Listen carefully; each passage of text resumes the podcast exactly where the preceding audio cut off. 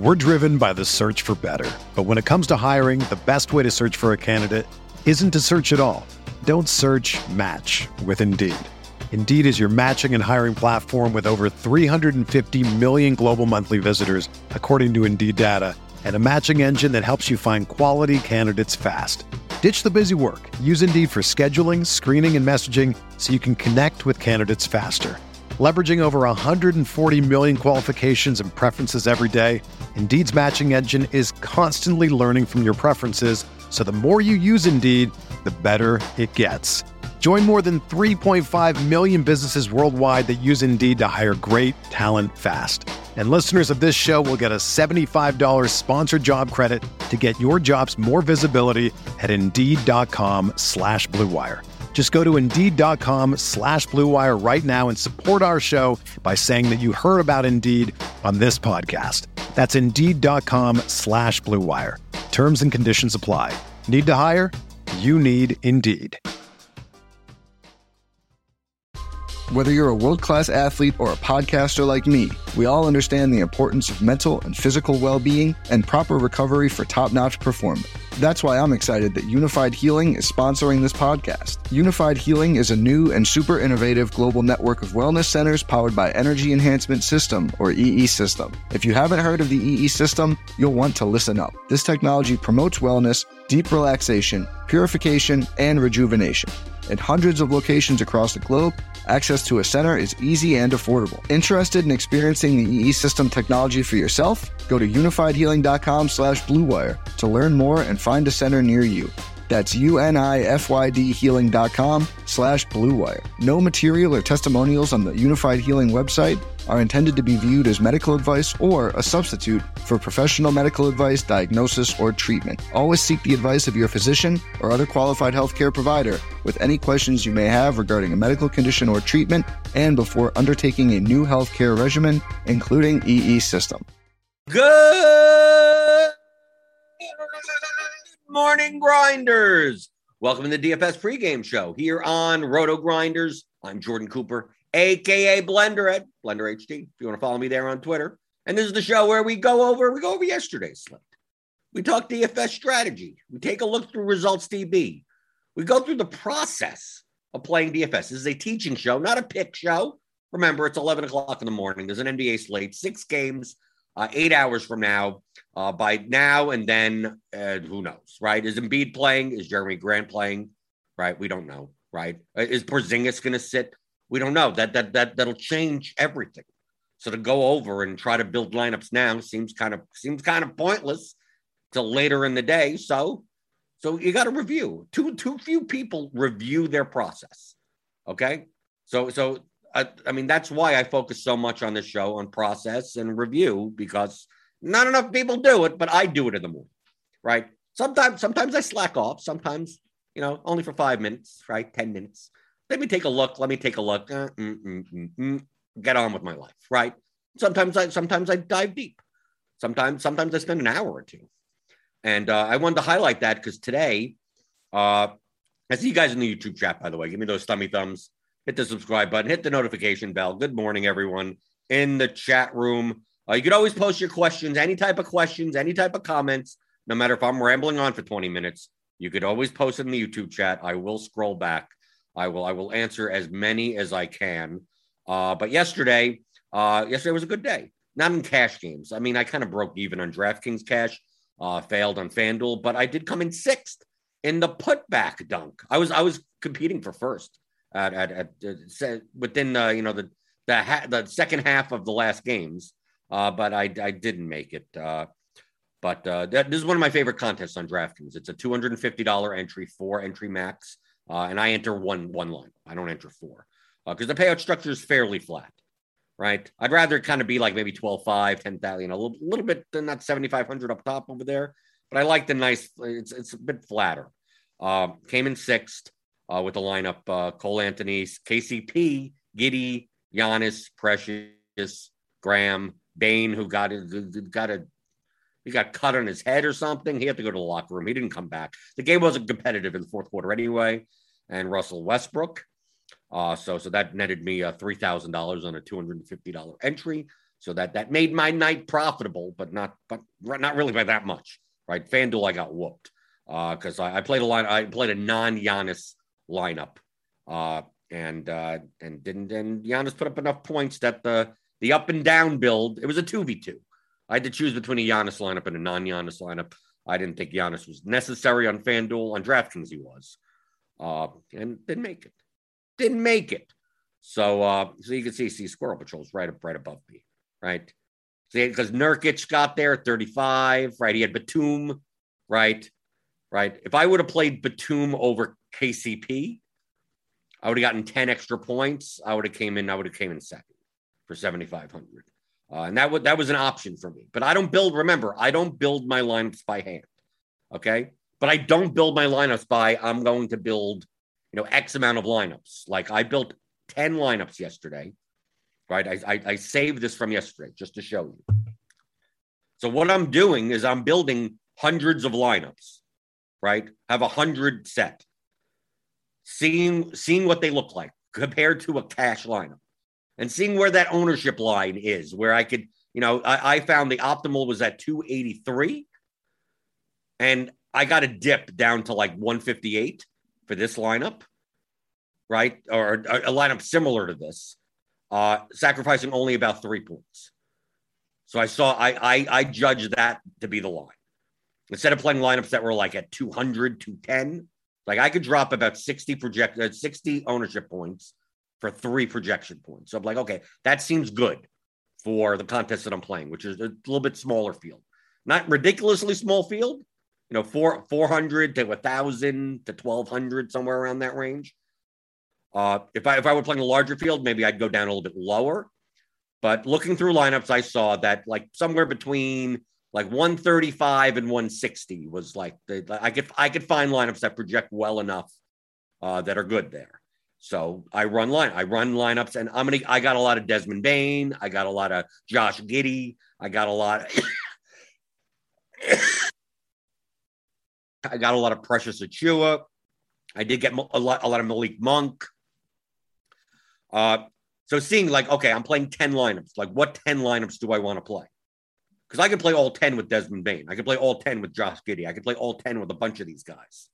But I thought the leverage play on the slate was to play Anthony Davis over Russell Westbrook because of Anthony Davis's late status, and then he was in, and the ownership difference was vast. And I thought there were a lot of other good guard plays on the slate, right? We got Devontae Graham. We got I played SGA, Chris Paul, even CJ McCollum. I got Rajon. If don't play Westbrook, you play Rondo instead. Right. So I was looking at those types of lineups.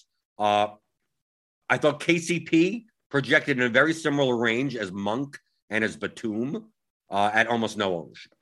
So like he ended up staying in my player pool. So like in my player pool, I only had 34 players that I chose. And you can see here, I adjusted the ownership.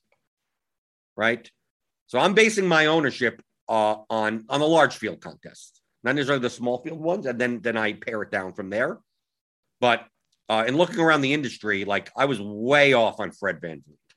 Like I was Westbrook came in way higher than I thought he would come. Right? I mean, we had Westbrook on DraftKings at 21.8. Like I knew that was low. But around the industry, most places 24 to 28, right? A little bit more balanced. Obviously, Monk and Giannis were the highest, but a lot of the field just clicked on what just Westbrook, Giannis, build my lineup. So now, based on my numbers here that I ran, it's all based on my projected ownership. But had I known that Russell Westbrook would be way higher owned, this lineup actually is not 158; it's like 178, right? And then the Cole Anthony lineups come down. This is 12 instead of 22. So where would this lineup be? Right? Taking the actual ownership. Like once I saw Fred VanVleet's ownership at like 10%, and I had him projected at 32, I should have had more Fred VanVleet in my lineups.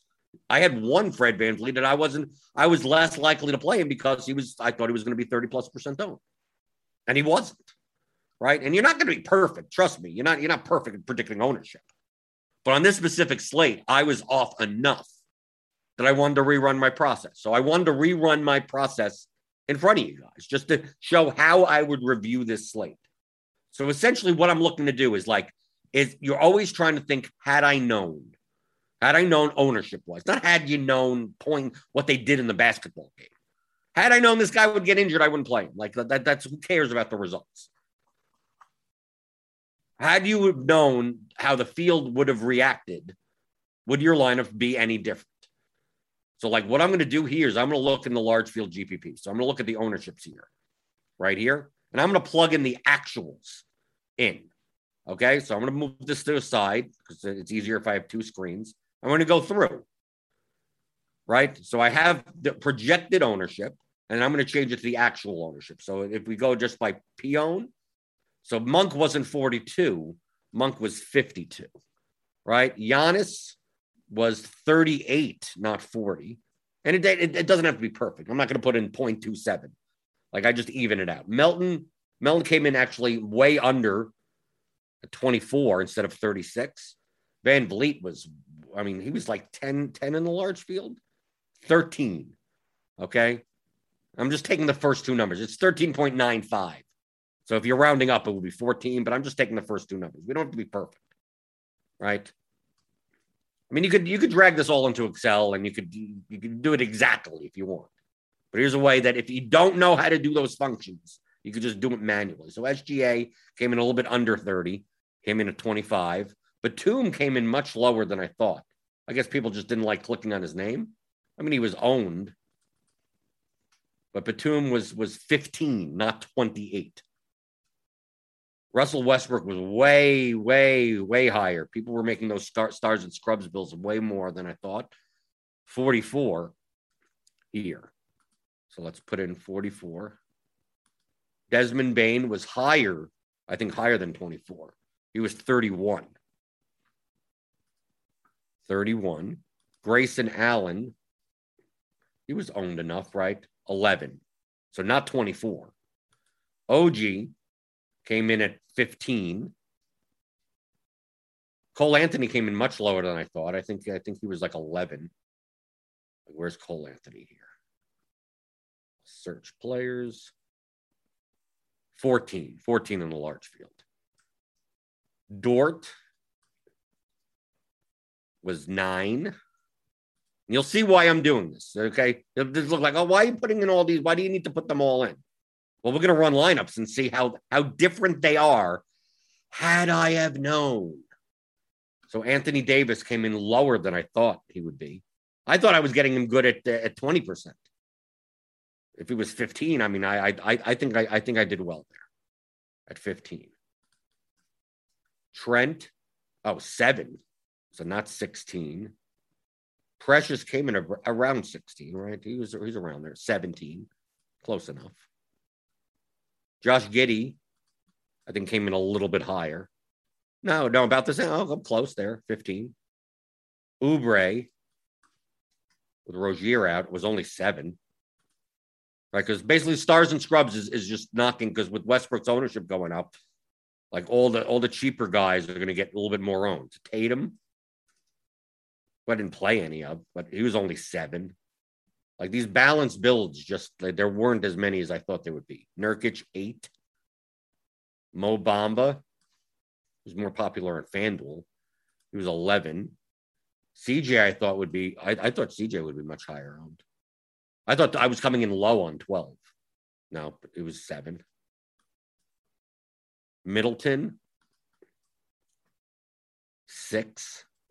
Look how dramatically these differences are. Devontae Graham, I think, was actually higher. Devontae Graham, 8. He was higher in the smaller field. Rondo wasn't 10. I thought around the industry, people had projected Rondo much higher. 4 for Rondo. Not 104. LaMelo, 10. Okay, that's good. Scotty Barnes, who was more of a play on FanDuel than on DraftKings, he was 3. Chris Paul was 5. Jonas Valanciunas came in much lower than 8, even on DraftKings 6. Okay, not that bad of a difference. Trey Young is 4. And of course, I'm not counting the guys that I didn't have in my player pool. Maybe I would have had different guys in my player pool had I known the ownership. But I can only do what I did. Harden came in at 2. Durant, we're almost done. Durant came in at 3. Rashawn Holmes came in at 3. Close enough. Caldwell Pope was barely owned. 2 instead of 4. D'Angelo Russell. 0, essentially. 0.891. Okay, so we got all of those in. I'm going to move this over here so we could see exactly what I did. So I'm putting in the actual ownerships in it. Okay, so now I was using a range that I found, which may be wrong now, between 135 and 160. So based on if I knew if the ownership was perfect, that what I would put in, what would be the best lineups in this range? And what would they project? Right? Because we have the top optimal for a cash game lineup right here is 288.79. Okay? So I was looking to build lineups in the 280 range. Right? We take a look at my lineups, like 280. Right? So let's build 50 for time's sake. A lot of times I would build 300. So what do these lineups look like when I'm capped at that 160 total ownership? So what do they look like? Okay, still getting a lot of Bane, a lot of Precious. Got a lot more McCollum. You actually get more Batum. You don't get as much Devontae Graham as I did yesterday. Don't get as much Cole Anthony as I did yesterday. I don't get as much, let's see, Giannis. I still get Caldwell Pope. I get more Scotty Barnes based on his 3% ownership. Right, I get more Batum, right, because the ownership changes everything. So, like, the top lineup is more like this. I get much more McCollum. Westbrook Davis, I get a lot of Westbrook Davises together. Right? Let's say I didn't want to play Westbrook and Davis together because I'm getting a lot of them. Because Davis's ownership is just driving, 15%. Right? It's still getting 283. Right? Actually, these lineups are better than the ones that I made yesterday. Right? Because the other ones were projecting at 280 for that ownership. These are 283. So my ownership discrepancy cost me 3 projected points. So that, to me, that's how you judge on a day-to-day basis. Based on what I believe the ownership was going to be, it cost me in three projection points for being off on ownership. So let's say I didn't want to play lineups with Westbrook and Davis together, right? So I think I played 1 or 2 like that. So if I go in and I say, no Westbrook and Davis, something like that. Maybe I didn't want to play Bane and Melton together. Maybe something. We're just putting in some of the things, right? Anything else that stands out here that I wouldn't have done? I have no idea. So let's run 50 again. So see if we get Westbrook lineups, we get Davis lineups. Okay. Now we got a lot of Raptors together. So maybe I don't play more than two Raptors in the same lineup, maybe. I don't get that many of those. Still got a lot of Bane, still got a lot of Precious. Still get 282.72. Right? I don't get a lot of Malik Monk. Actually, Malik Monk is the thing that gets knocked out of the, because he's 52% owned. And if we take a look at the projections. So for instance, from a median projection standpoint, Malik Monk was 24.43 at 52%. So you could understand why, like, Caldwell Pope was 19.63. but at only 2% ownership, right? Or you just avoid that type of construction altogether. I mean, even Rondo was 18.86 at 4% ownership. So to be 10, 12, 14 times less owned. So how would have my lineups changed that dramatically? Would I gotten much more Fred VanVleet? Well, I've gotten some, right? I could have played this type of lineup. Rondo, VanVleet, Bane, Giannis, Precious, Shai, Batum, McCollum. This lineup would have cashed, right? This lineup would have been fine with Giannis and VanVleet. Shai at 47, Batum at 26, Rondo at 18, Bane at almost 30. Right, this would have done just fine. It doesn't look that much different than my other lineup. No, it really doesn't. Here's one with Cole Anthony, Kelly Oubre, right? This doesn't look all that different from my lineup. I just have more VanVleet. Obviously I'm just looking at my VanVleet lineups, right? Rondo, Davis, Pratt. These don't look that different, right? I would have gotten more OG. Would have gotten more Middleton. I didn't play any Middleton.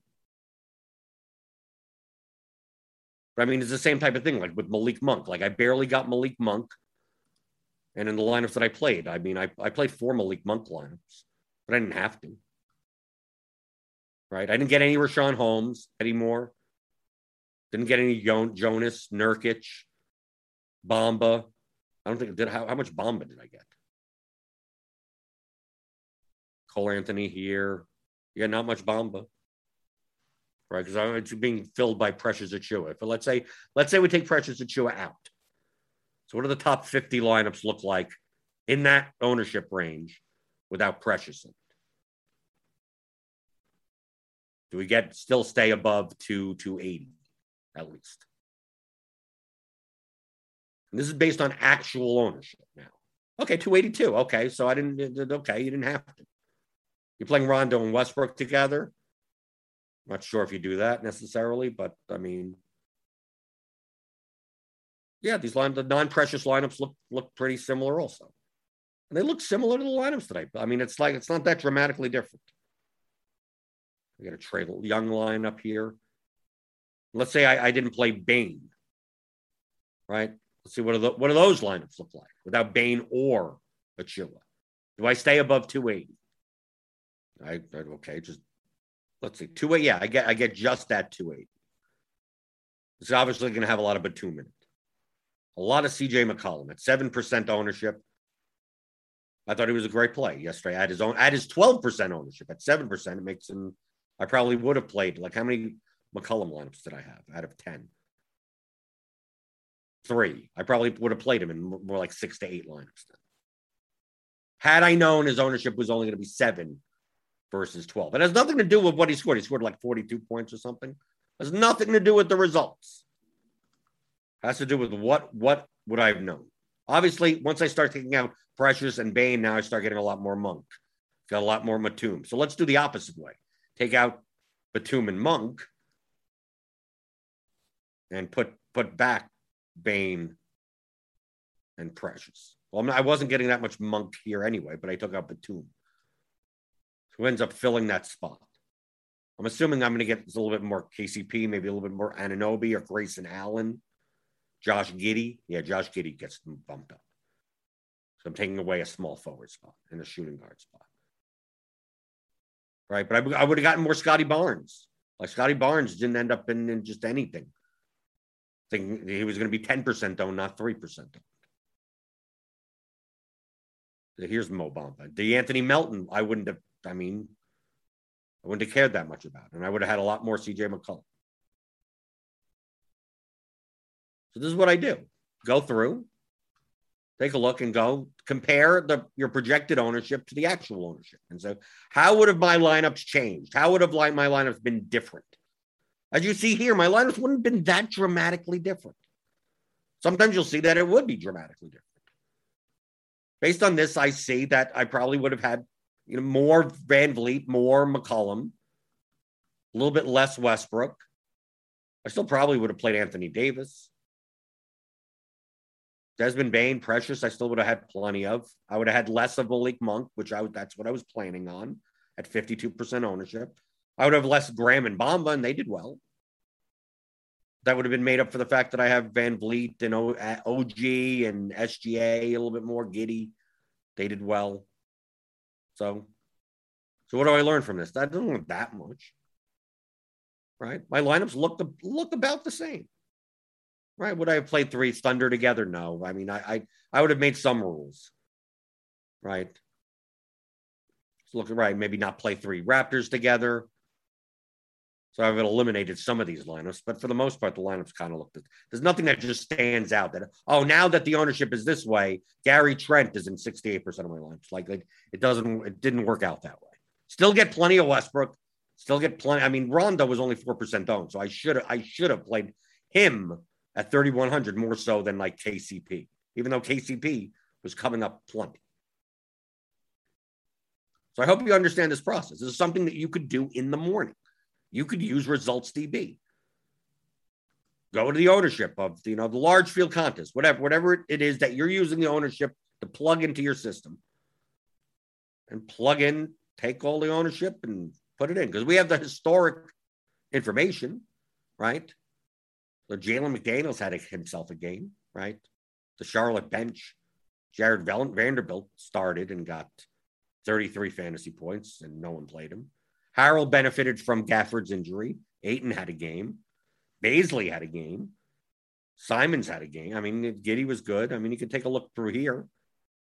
But like, leave your when you're done with lineup HQ for the night, leave it up, right? So you could still utilize what you have in here, and then change the ownership and see what would have changed, right? The projections aren't changing, but the ownership is changing. And if you're looking like, oh, I'm building lineups that have a max total ownership of 160. It's like, well, what are those best lineups now that you don't have Malik Monk at 44 and you have him at 52? Now that you don't have Fred VanVleet at 32, you have him at 14 or whatever. Now, what does that look like? And if you see big differences, you go, wow, had I known that, I would have had these types of lineups. And wow, I would have done really well. Well, then you got to get better at projecting ownership.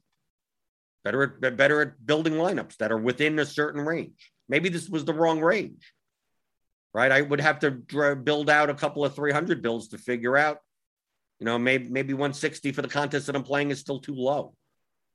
Maybe I could have played somewhere between 160 and 180, right? If I did something like that, maybe I could have been even chalkier, like 160 to 180. Like, what do those lineups look like? Like, let me run 50 for there with the actuals. Like, how much projection am I giving up? 285 at 165. Yeah. Yeah, I gave up a little too much projection. Yeah. Just look at these lineups. These lineups look very similar to the ones that I was in, and tons of Russell Westbrook. Essentially, once I up the ownership, it basically says just jam in all the Russell Westbrook. All right. I still have plenty of McCollum, Bane, Giannis. I mean, and I could have played these in the 250, 444 person contest. Are these lineups a little too chalky for like the fadeaway? Maybe. But even then, these aren't that. I mean, 165 is still low. You go through here, right? I mean, you set up groups. Right? Maybe you don't want to play Dort and Giddey together. Maybe you don't want to play Giannis and Middleton together. I mean, this is without using any type of groups whatsoever. Just top 50 lineups, whatever. Yeah, here's Chris Paul. I probably wouldn't have played that much Chris Paul because Fred VanVleet at 13% and Cole Anthony at 14% versus like the twice that I had them at wasn't worth playing Chris Paul at 5. Like the other guys projected just so much better. So I hope you get this. This is another way to use Lineup HQ as a tool to get better at DFS. That has nothing to do with just, I need to build lineups and that's the only thing I'm ever going to use it for. I'm going to plug in some settings and press a button and then upload my CSV and not understand what you do. Lineup HQ is a calculator. Why not use it? Use it as a tool to do any type of research, any type of experiments that you'd want. Especially when it's so much easier in Lineup HQ than it would be in like trying to figure out if you're not good at Excel or R or Python or, scripting out things yourself. Like you could do it this blunt way. This blunt way is going to be directionally accurate more so than most of the field. Going through the YouTube chat. Feel free to post. Give me those stummy thumbs. Michael Dompier, in tournaments, the $3 ownership of players was significantly different than the high dollar ownerships. Is that likely because the sharp players can't enter $3 contests? Yes. The sharper. There are plenty of sharp people that play low stakes contests. I don't want to say that they're not. But three on DraftKings, $3 and down, like I can't play those contests, right? The Burrito Brothers can't play those contests, right? Right? Giant Squid, Brick 75, none of them can. So you're getting rid of a lot of 150 maxers that are, you know, the top players in the industry. They can't play those. So typically the ownership is more inefficient in the lower stakes. I mean, that's what I show in Results DB all the time. I mean, if we go to Results DB, you could even bring that up. Well, let's go to NBA. Go to ownership. So $3. What's the name of the $3 contest? What, the sharpshooter? Okay, so we're comparing the sharpshooter to the what? The fadeaway? Is that good? Or the 4-point play? Yeah, let's compare the sharpshooter to the 4-point play, because the 4-point play, like players, top players could play. I could get in these, right? Yeah, okay. Brick 75, they're in there. Okay. So the sharpshooter to the 4-point play. Okay, so we got the 4-point play. They're still low stakes instead of even the fadeaway, just 4-point play and the sharpshooter. Well, actually, let's do all three. Let's do fadeaway, 4-point play, the big one, and the sharpshooter, which is the $3.20 max. Right? So here we go. Monk was even higher owned. Westbrook was even higher owned. The chalk was even higher owned. And the sharpshooter, that $3. What's the size of that contest, though? 4-point play is $29,727. The $3 contest is $79.28. So it's a smaller contest. So it's good. The ownership is going to be a little bit more. It's still, I mean, it's still almost 8,000 entries.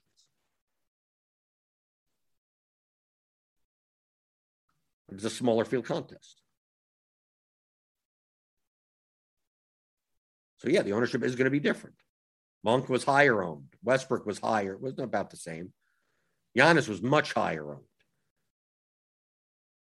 Melton was higher owned. Even if we get away from the let's go, the fadeaway to the sharpshooter. Right? Steven Adams was a little bit higher owned than the fadeaway. OG slightly, barely. Just looking at the green and the yellow, the difference. Jaylen Brown was much higher owned in the fadeaway than he was in the sharpshooter. But is a lot of this difference is because of sharpness or because of just the field size? It's a little bit of both. But you could use Results DB to see that. If you're playing the lower stakes contests, you have to adjust that. You know, some people, there's parts of the field that can't see what the good plays are, right? They don't know what the best projected lineups are to begin with. But also in the lower stakes, you have people that are more likely to jam chalk in and go, oh, they're the best players. I got to place all six of them. So you get lineups that are all look like cash lineups. So you can take advantage of them a little bit more. It depends. It depends on the context. But this is something that you could look at in Results DB. Skylar Hewins, do you have any NFL Showdown video showing your building process? Probably in the Roto Grinders Premium, maybe in the Roto Academy. I've done so many videos. I know there's got to be something in there, right? So if you sign up for Roto Grinders Premium, click on that link in the description, get $10 off your first month. You got an entire back catalog of tutorial videos, strategy videos, tons of articles. I mean, everything. I mean, sign up, consume everything you can in a month, and then quit. I mean, you could do that if you want. Wig3H, when you were making your own ownership projections, wouldn't it make sense to increase or maybe double the current projection by what other sites are saying? No, you can't just do that across the board. You can't have that. You can't have 200% ownership, right? So doubling it isn't going to do anything. Everything is a... If a high-priced guy is more owned, that means other high-priced guys in that range are going to be lower owned. So I can't just go in and say, if I go here, these are obviously the actuals. Well, if I do an aggregate, Precious is 17, so I'm going to make him 34. Well, if I make him 34, that means other guys are going to have to come. Nurkic can't be 8. He has to be 4. He has to be the other direction, right? If Giannis, let's say Giannis is 9. I'm using a very extreme example. Giannis is 90% owned. Well, that means anyone at this level, that means Kevin Durant has to be almost nothing owned. Anthony Davis is probably not 15% owned, but 4% owned. So how are you going to fit the guys in the lineup? I mean, like Tatum is going to be 2% owned. So I can't just take Tatum and double it by 7. Oh, I'm going to double Giannis and then I'm going to double Tatum. No, you actually divide. You would have to divide the other one. All the ownership has to equal to what? We got 1, 2, 3, 4, 5, 6, 7, 8. 800%. That's what the total ownership has to be. So all these numbers for the entire player pool has to add up to 800 to be balanced. Do I have to get them perfect? Do I have to do all 800? Do I have to do all? I only have 32 players in this pool. Do I have to do all, how many, the other 400 players? No. I'm not looking to be perfect. We're going to be directionally accurate. But I know that, the more that Westbrook's ownership goes up, the lower Van Vliet's, lower Cole Anthony. And I had Westbrook at lower than 44 because I thought people would play more balanced builds. They would prioritize Giannis over Westbrook. And there were other guards to play on this slate. I thought it was harder to fill the small forward and power forward spots than, and even the center spot, than the guard spots. And that's kind of how it was reflected around the industry. Like you see us, we had as a projected ownership 21.8, which is obviously off. You go to other sites, it was about the same, 24, 28. No one had 44, right? More likely, we had Giannis at 35, and he came in at 38, right? We had Anthony Davis at 16. He came in at 50. But understand that once one guy is off like that, it affects everything else. You get, now that this guy's, now so many other things are going to be off. So it's impossible if there's so many Giannis Westbrook lineups, some of these other guys have to, CJ McCollum can't be 12% owned. Right? Scotty Barnes can't be 10% owned. Rashawn Holmes can't be 8% owned. Devontae Graham can't be 15. They have to come down. Melton can't be 32. If so many guard spots, more guard spots are being taken by Westbrook.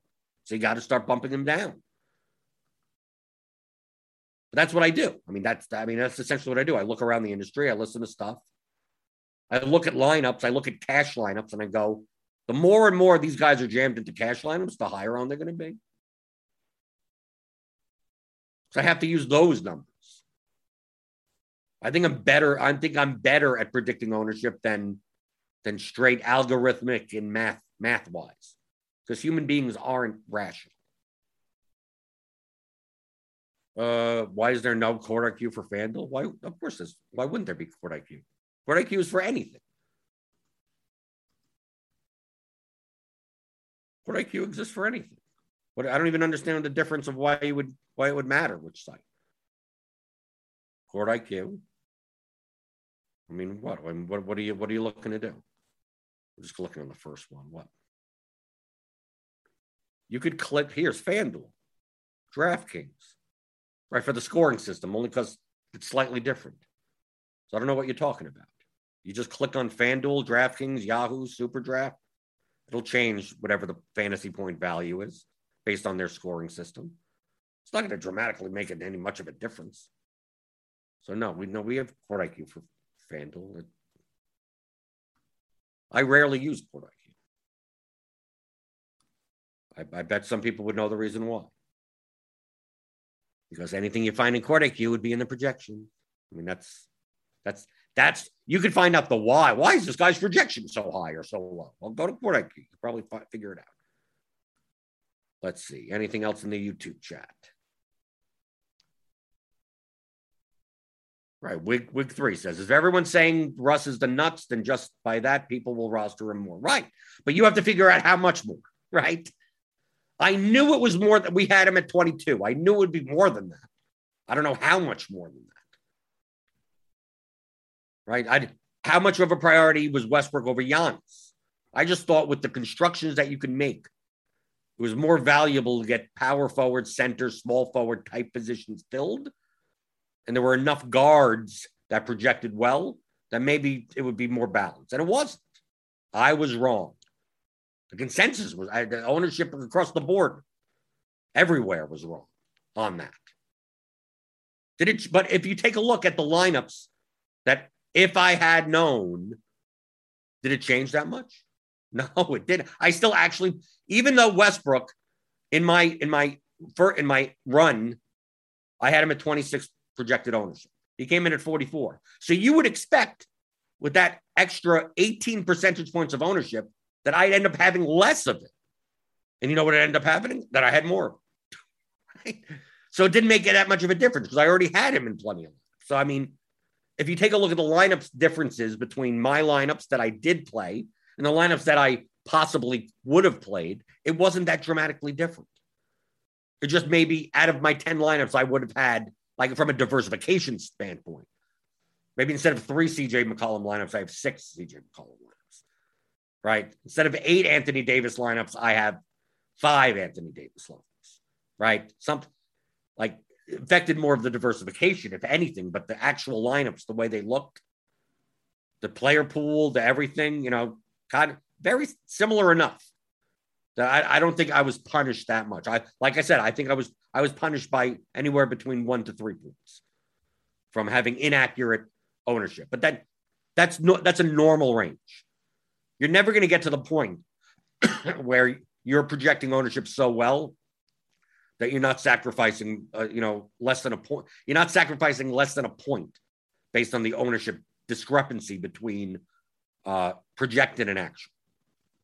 Typically, it's somewhere between that 1 to 3 range. If you're giving up 7, 8 points, then you screwed up. Then your ownership is way off at that point. Trey says this is incredible. It is. Is this incredible? To me, it's common sense. It's not that incredible. Things finally clicked for me after listening to you all last year and this season. I see things clearly now.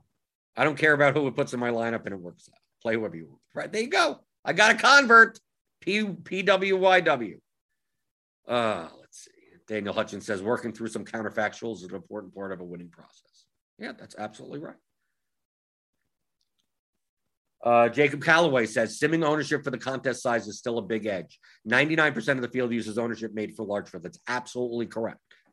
Right? But that's what I do because I'm using that type of ownership is I'm finding that how obviously simming the contest is much more precise. I absolutely agree. I know Daniel does that. I know Jacob does that. But if you're not going to sim, I used the blunt way. Finding the range. So when I run lineups, like here, I'm going to take off the ownership caps. And I'm going to run 50 lineups. Okay, I already have the groups. Let me get rid of the groups. Okay, let me get rid of any type of do not play this guy with that guy groups, whatever.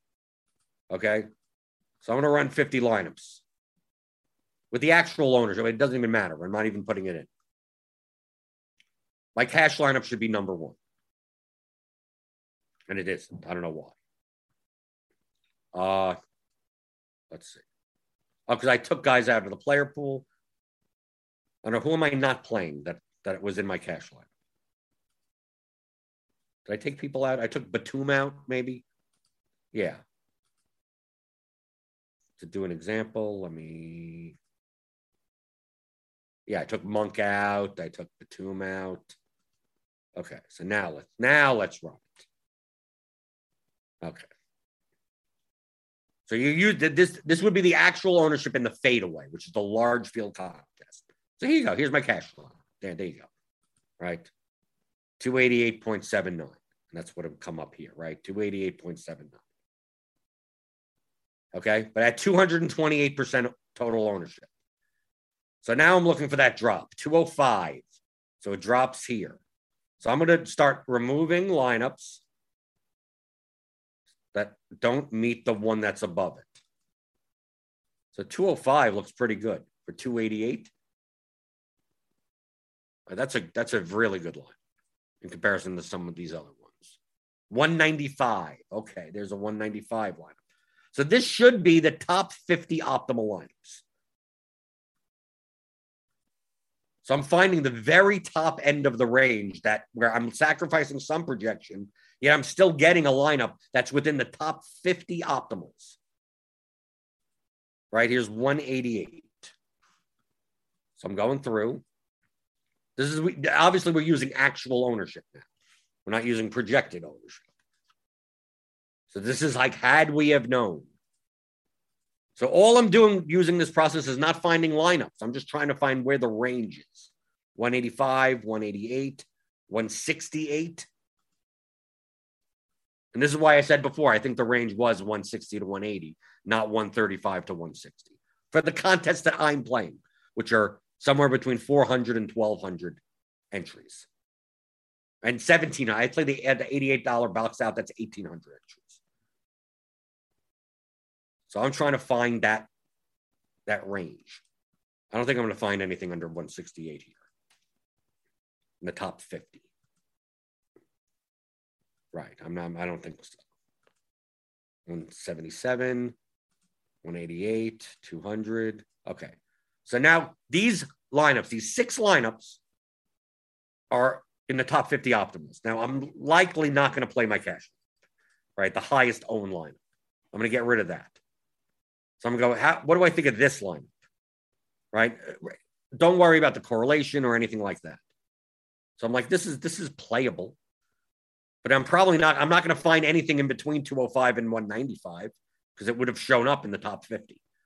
So I'm probably going to get rid of this also.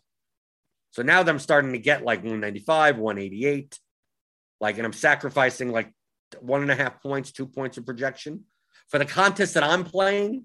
That's about right. So I got my lowest one is 168. I'm going to have to go lower than this because this was the top 50. So if I went 168 to 195, I should only find basically these four lineups. So I need to go a little bit high, a little bit lower. The highest would be 195, which means I would be playing this line. 195 and the lowest is 168. So let me put in 160. So now I would find the range for the contest that I'm playing. For large field contests, that may not be enough leverage. That maybe still be a little bit too chalky. So instead of having to go and sim out, well, let me change the projected ownership to what I think the ownership is going to be in the $250 putback. I don't know. And then I have to change it for the $100 showtime. And then I have to change it for the $88 box out. Because the 250 putback is 400 so entries. The $80 box out is 1,800 entries. Well, there's a difference there. So I'm going to put in 160 to 195. It's I believe that's the range of what I'm looking for the contest that I'm playing. Let's see what the 50 lineups there. Let's see if we could find. Let's see if there are any. Okay, we got 50. Not capping anything. We may get 100% of people. Maybe we don't even get 50. Maybe it's stuck. It's stuck. Someone nudge it. Okay, there we go. Okay, we're getting a lot of Malik. Yeah, I'm going to have to play a lot of Malik Monk then. Let me delete all these other builds to get out of our way. Right, so we got 195 at 286, 192 at 286, 188 at 286, 185. Now these are the lineups that I'd be looking at. How much Malik Monk do I want to play? That's the question. How much of some of these guys do I want to play? Let's say I need to choose 10 of these lineups or 10 lineups like this. This is where I would look. These are the ranges I would look at for the contest, the small to mid-size field that I'm playing. And then at this point, it's just a matter of which lineups do I want to play. I identified the range. I'm not giving up dramatic amounts of projection, right? Not even towards the bottom, right? But probably whatever's at this bottom, 282, I probably shouldn't give up anything less than that in any lineup, somewhere around there.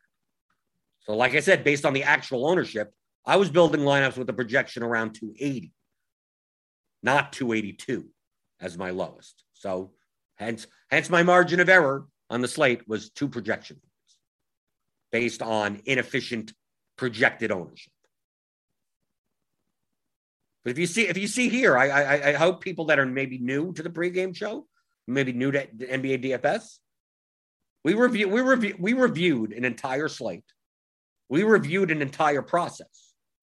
We reviewed how to go over and re-optimize and like if I had known on the whole process, didn't mention anything about basketball. Nothing about actual basketball. It's just names on a spreadsheet. Using everything about basketball is already in this FPTS number, right? Now it's just a matter of like, what is the field going to do in relation to it? And how do I build plus EV lineups based on that, based on the contest that I'm playing? If you were playing the fadeaway, your range probably wouldn't have been in this. You probably wouldn't have been playing, 195 total ownership type of lineups, right? You probably wouldn't have had 80% Malik Monk. You would have found some way to not play him in a lot of lineups. You would have gone low. You would have probably gone more lower in the range that I was in. So I was off for my smaller field stuff, but I still did well. And my lineups didn't look all that dramatically different. Little here, a little there. Probably would have had less Caldwell Pope.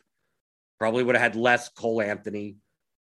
Probably would have had, probably would have had more pressures at Chua.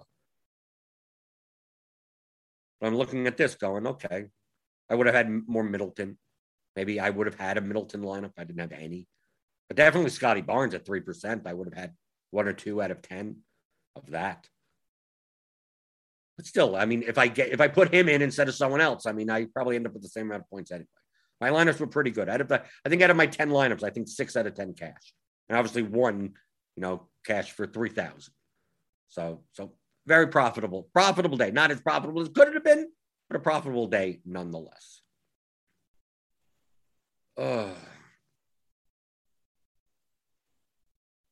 Grant Brown, how do we get to the prior day's projections? Curious to see how the winning lineup, our top 3 projected, and if or how to get to it. You could do that. I have it up right here. There's this date field, right? Just go to the previous date. Go to any date you want. And what it'll do is it'll show the projection and the actual. And you could use projection and actual to optimize. Now, some of these guys, like I showed yesterday, like what would be the top lineup? Like using yesterday, the top 5 lineups possible, right? This is by projection, by actual, the top 5 lineups possible yesterday was this. So the top was 382. Okay. And it would have had barely owned Jalen McDaniels, barely owned Cody Martin, both Booker and Ayton, Montrezl Harrell, right? Is this lineup who's making this lineup? Like, how do you get to this? Like, this isn't the important thing. Don't worry about how do I get to the nut lineup, because we take a look at the fadeaway. The winning lineup was 353.5. The best possible lineup was 382. Your goal isn't to get the best possible lineup. It's probably going to contain some random dude that's barely owned that you don't need. Okay? So if anything, you should be weeding those guys out, saying, I don't know how I could have. There's nothing projection-wise that I would have ever gotten. Like he went, like, look at these projection versus actual. It doubled. So this was like a 3 standard deviation, right? Like Jalen McDaniels ceiling yesterday. If I could probably go, because I still have yesterday's. Let's say Jalen McDaniels. He's in the excluded.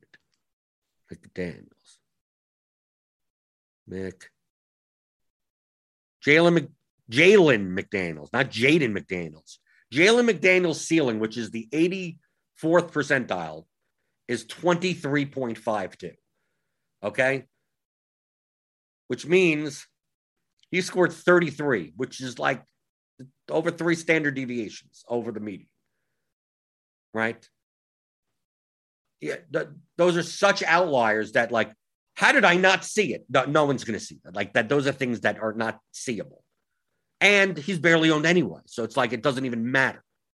So those are the guys that if anything, you weed out. You go, how would I have possibly gotten to McDaniels or Harrell facing, you know, obviously got time because of an injury. Of course, Cody Martin or Anthony Sy. You take a look at the projected ownership and just say, get rid of those guys, right? And then run it. If anything, then you're going, okay, well, let me take a look at the top five from there. If you want. Could you have gotten to Vanderbilt? Conchar. Who's playing Conchar? You're not getting there. Vanderbilt, was he in play? Was he technically in play? I guess so. Was he owned even? Let's take a look at the fadeaway. Was Vanderbilt even owned? 0.13%. So he was immaterial also. So we're going to get rid of him also. So where do we get Vanderbilt? Get rid of him. Because you don't need a look, 371. You would have won by almost 20 points. So you don't care about the nut lineup. You care about lineups that you could have possibly built and still scored more. So I got rid of those guys. Who's playing Buddy Hield on this slate? Was Hield in play? Let's take a look. Hield was barely on, but I mean, it was 0.5% owned. So I guess he was playable. Right, you get rid of that and you build another five. Let's see. Right. PJ Tucker. Who's getting to PJ Tucker on this slate? No one. Right, take a look down here. Maybe you play, but right, like you look at this lineup, 370. Graham, Hield, Giddey, Baisley, SGA. So you're playing three Thunder without any Lakers. Playing Giannis and Ayton. But any of these lineups you would have won $100,000 and beaten the top score by 17 points. Like, did you need to play those lineups? No. Your goal is not to try to make the best possible lineup. It's just to try to make the better lineups than your opponents. So don't necessarily go into these historic projections from the day before or whenever and go, how would I have gotten to the optimal lineup? Possible, the best possible. No one gets there. You don't need that. That's not your goal. So going and saying, how would I have gotten to PJ Tucker and Jalen Victor? No one's getting there. There's no rationalization behind that. I think it's more important to do the process that I showed before of had I have known X, I would have played more of Y or Z. And how would have my lineups differed? And would they end up being better or worse? Regardless of the results.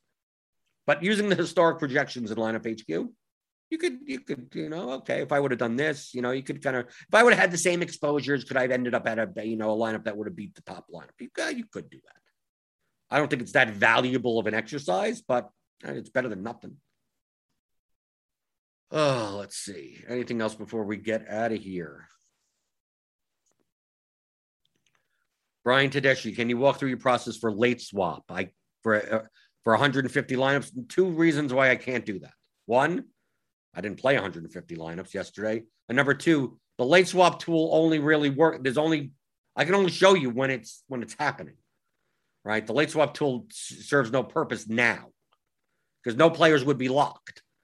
So I can't import a CSV of nothing. Like the late swap tool works the same way as the regular builder until after the first game locks. Because the only purpose of the late swap tool is to make sure in your CSV that a locked guy is still in the same cell, still in the same spot, right? Because you can't move him out. It'll give you an error if you upload to DraftKings or FanDuel or whatever. So all the late swap tool is doing is you download your CSV again from the site at that time, and it'll lock the guys in the right spots. And then you can rebuild whatever you want. But I can't show that process to you. With 150 set, number one, I need 150 set, and it would need to be between 7 and 11. I have to be between then. So all it would do the same thing as the actual build. I mean, it wouldn't lock anyone. If it's not locking anyone in, then you might as well just use why you're using the rebuilder side of it. Just use the regular what we've been doing. Trey, if you hit optimize on the right sidebar, does that always give you the top optimal regardless of what player pool you've created? No, it gives you the top based on your player pool. But it doesn't, it disregards all rules. So for instance, let's go to yesterday, right? So this was yesterday's. So based on my 34 players that I have in here, this would be the top optimal, right? So this was my cash line. If I take out Malik Monk, it'll show me the top optimal based on this player pool. So it won't have Malik Monk in it. He's not eligible to be part of this. But if I have a million player groups, or it doesn't take into account the build rules or any, it doesn't take into account anything else. All this lineup preview does is optimize for whatever's in your player pool. That's it. Right? If you only have 7 guys in your player pool, it's going to give you an error because it's going to be like, you don't have anything. Right? So if you want to build cash lineups and you don't want to and you already have all these rules and whatever, like I use the lineup preview. You just go, you click either, do I like this lineup? You look at this and you go, let's say you say to yourself, I'm not playing Melton cash. I'm not playing Batum cash. Too volatile or whatever, if you wanted to, right? Like I can't play Nick Batum cash. So you X him out and then you run it again. You go, how about this lineup? Without Batum, Giddey, Davis. How about this lineup? Oh, I like this lineup better. Okay, then there you go. You're done. You could obviously see the projection difference up here. So you're playing Westbrook, Monk, Giddey, Davis, Achiuwa, Melton, Bane, McCollum. You're not playing Giannis, right? And let's say he's like, no, I need to make sure to play Giannis, but I don't want to play Batum. So just lock him in and then run, press the button again, right? So SGA, Monk, Allen, Giannis, Precious, Westbrook, Bane, Melton. You'd be like, okay, this is the best lineup that has Giannis and doesn't play Nick Batum, right? Because you'd excluded him, but it doesn't. The rules and the groups and if you're making GPP lineups, like you could leave those alone because you just use the sidebar to do this type of thing. And then, that's the cash lineup I want to play. Okay, then you enter it. Let's see. Anything else before we get out of here? A lot of questions. A lot of good, which is a good thing.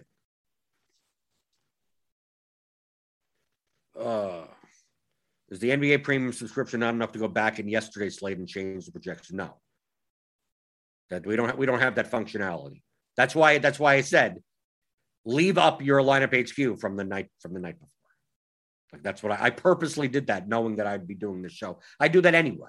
Because typically I leave everything because I may have to late swap. I may have to do other things. And then I end up, I fall asleep or whatever. I'm like, I'm done. So when I come back to my computer in the morning, everything is the way it is where I left it at, 10 o'clock last night. Anyway.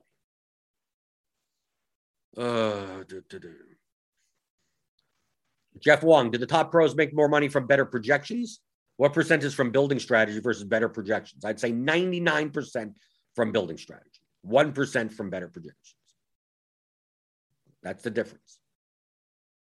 The best projection, the difference between projection sets, especially in basketball, is not that dramatic, right?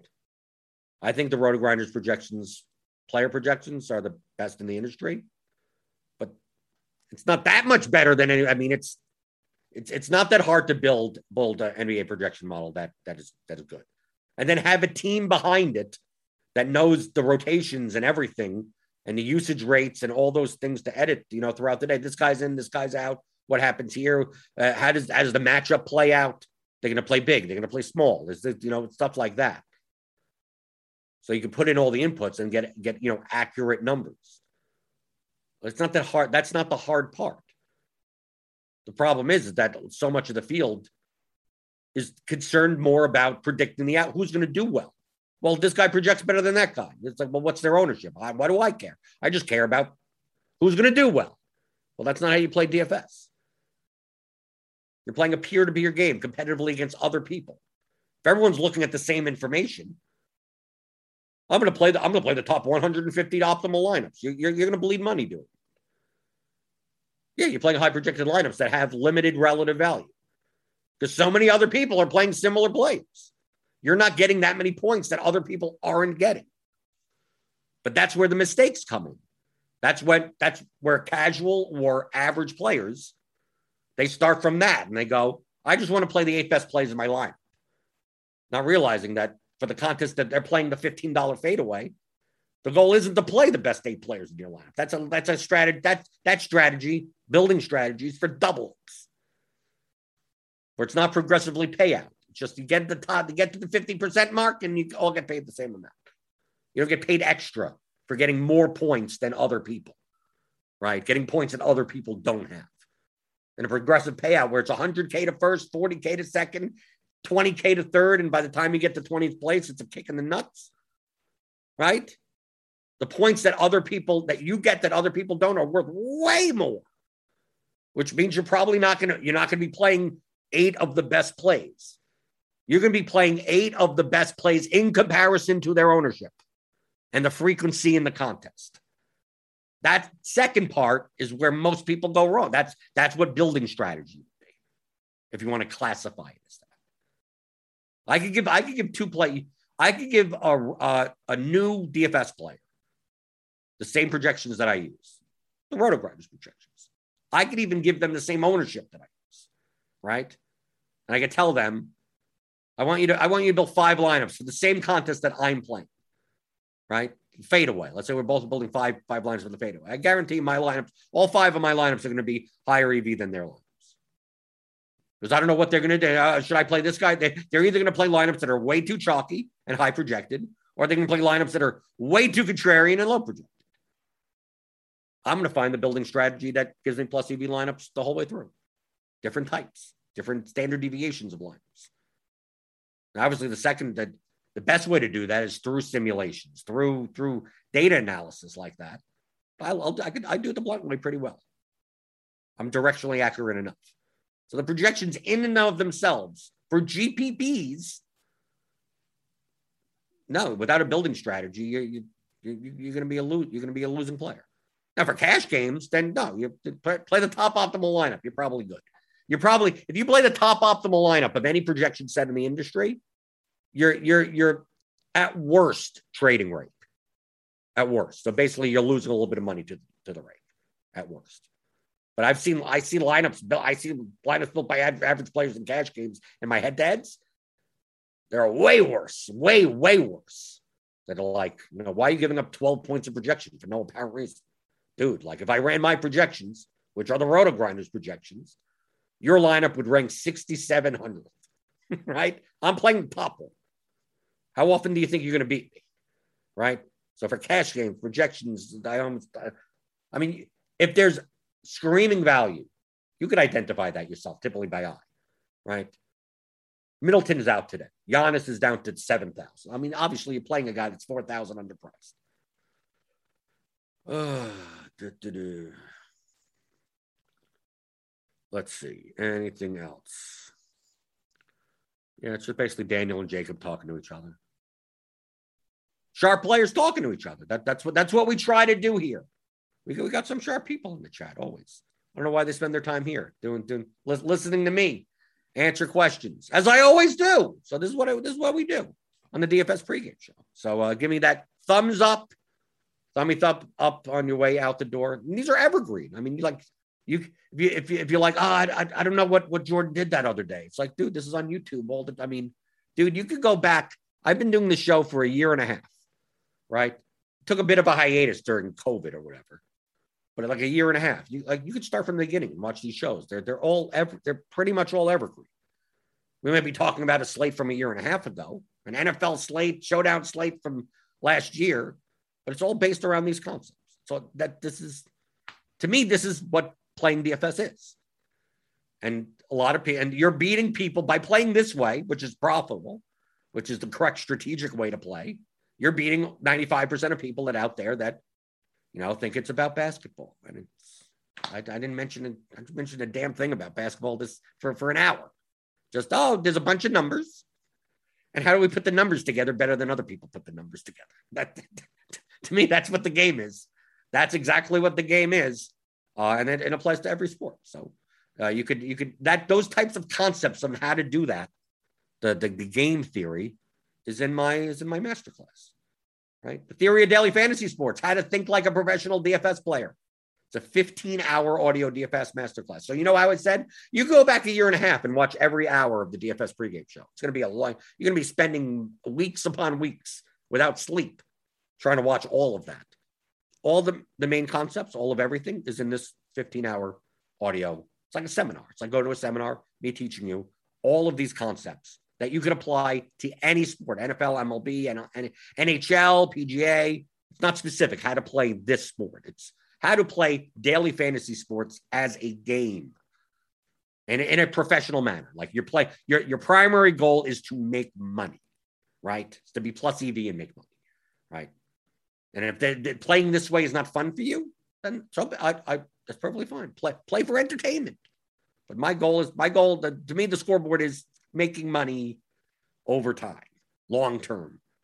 So you can see all this chapters here. You can go to theoryofdfs.com and pick up the 15-hour audio DFS masterclass. And we got Showdown later today. We got NBA Crunch. We got NBA Grinders Live tonight, or Crunch Time, or free Crunch Time. There's something going on later today for NBA here. And then I'll be back for the Showdown show, for the pre-lock show, for the Showdown slate. We got everyone's out for the Packers. I don't know who's catching balls for the Packers tonight, but I'll be there. I'll be with STL Cards, breaking down the Thursday night football Showdown slate. And then I'll be back tomorrow for Casual Friday.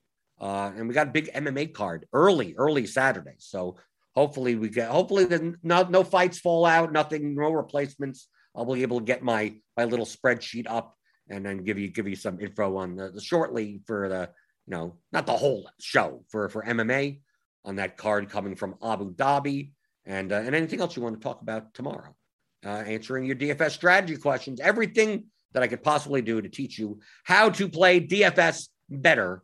I do here on the DFS pregame show on rotogrinders.com.